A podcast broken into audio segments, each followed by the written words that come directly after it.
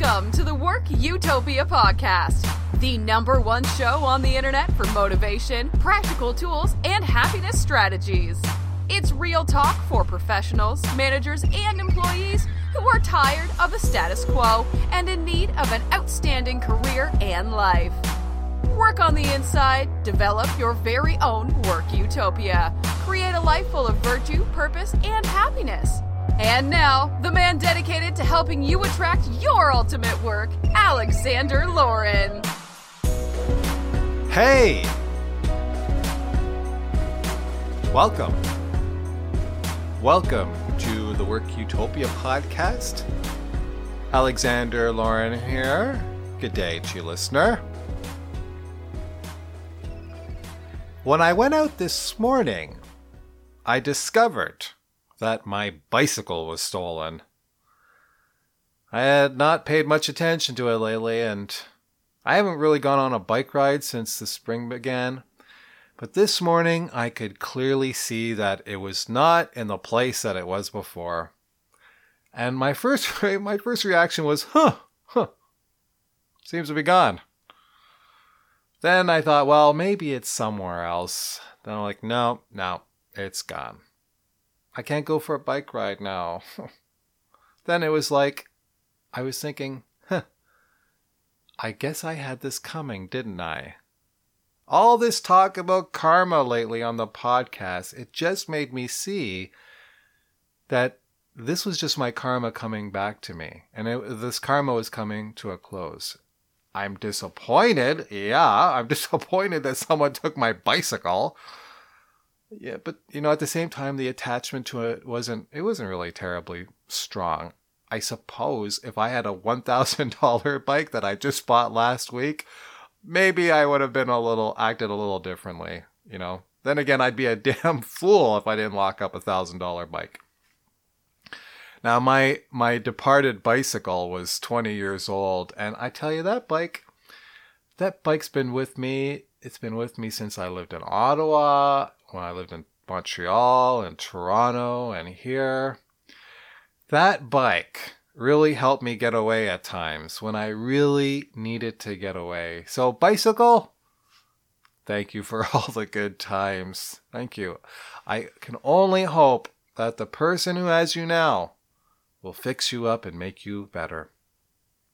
Now I now I now really I just feel sorry for the person who took my bike because I know that someone is going to take something away from them. And uh, you know what? They might have a way bigger attachment to it than I do. Now, isn't this just much easier than getting really infuriated? you know, this is much better. It's much better than having my, my morning ruined or possibly having a ruined day, you know? And so I'm just telling myself, well, I guess it's time for a new bike. I've been relearning something new that it's hard to change. It's hard to change. That's that's not a new idea, is it? It's hard to change, right? Sometimes sometimes it's really easy, but you really have to convince yourself. And it's really amazing when that happens. You know, we tell ourselves things and we say, I'm going to stop doing this and I'm, I don't want to do that anymore. But we end up doing it again. You know, maybe you do it mildly or less often, but you do it again even when you said you weren't going to do it anymore. But when that magic happens and we put down our foot and we say we are not going to repeat this action, and then we actually stop it, we really do fully decide. It's a stronger decision, I guess. I, I have not figured this out. Has any I, I don't know. Has anyone figured this out? Please please tell me. What, what's what's the formula here? We make a real decision to change something and we just stick to it. You know, rather than deciding to make a change and we don't stick to it at all. So we just we just do it. And it's interesting. For me, this podcast, it creates a lot of different things in my life. It keeps me focused, creative, it really does enhance my life. It, it enhances my desire to help other people, and it gives me an added layer of purpose. It really, really does. But as I mentioned in other episodes, there are things that I have focused on that are podcast related that are no fun at all. I've realized that I have spent way too much time on technology and I really started to become obsessed.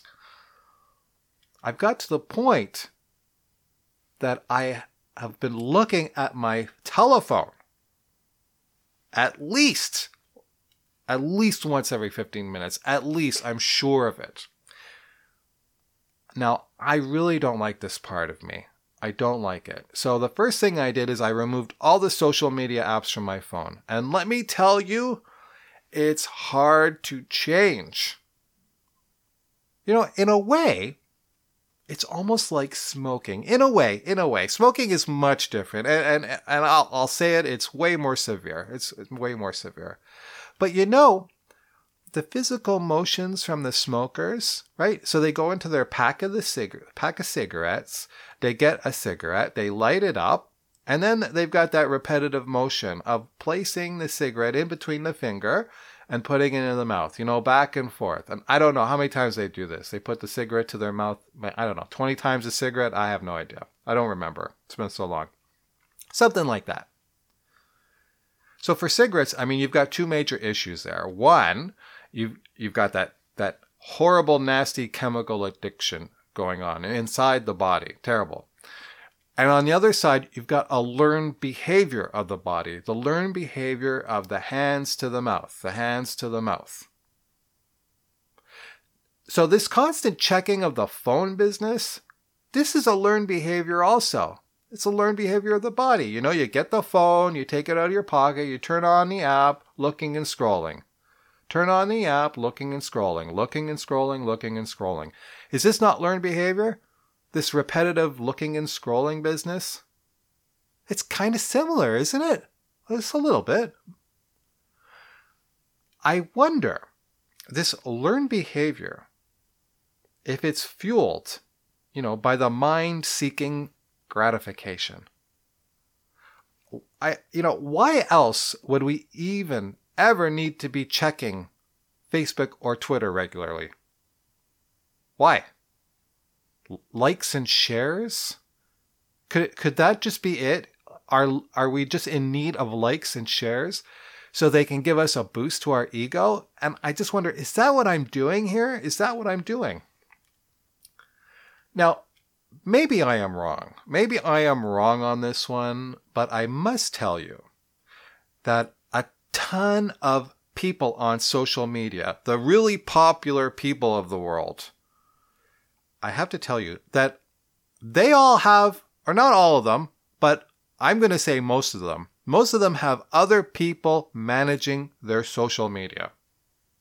Now, I know that people have a job. It's called social media online manager. And these people are consultants, possibly companies. They're going to manage someone's online presence.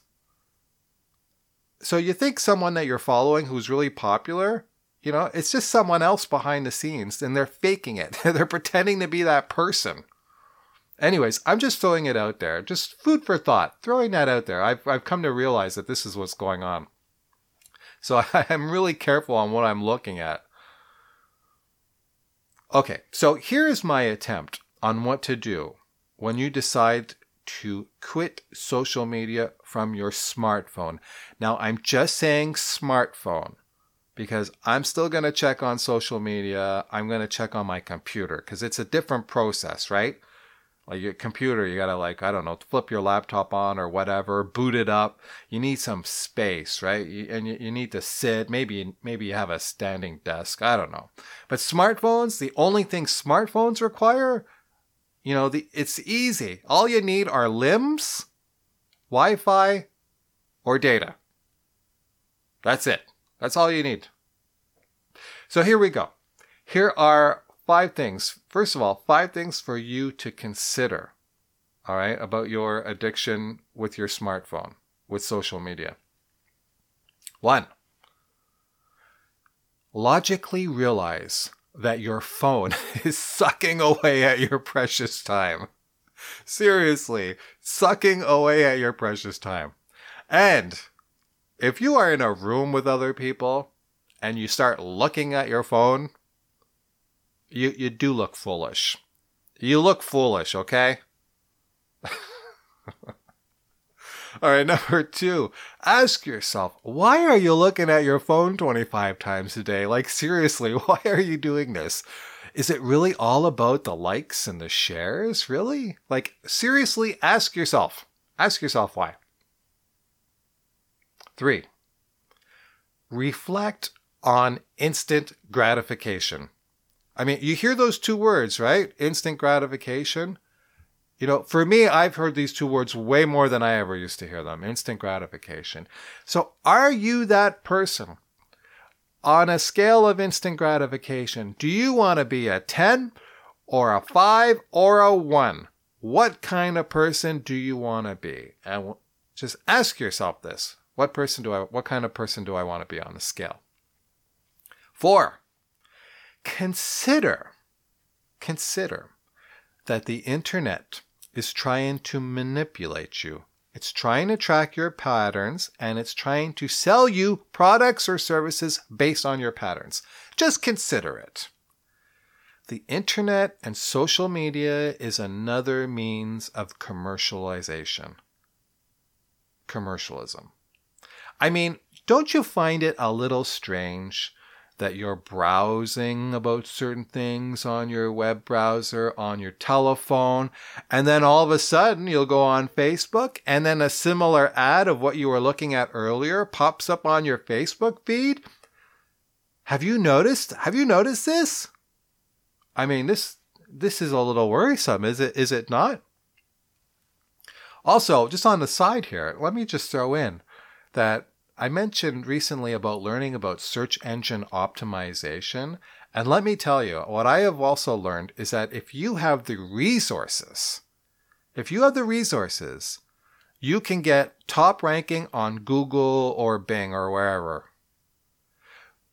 So let's say we have a question or we want some information. We're all going on Google.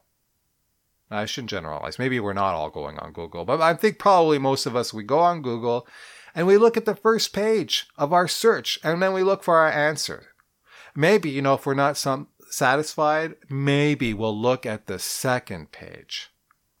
So if someone or some company has the resources to get themselves and their form of knowledge on the first two pages of Google, does that mean that they really have the knowledge?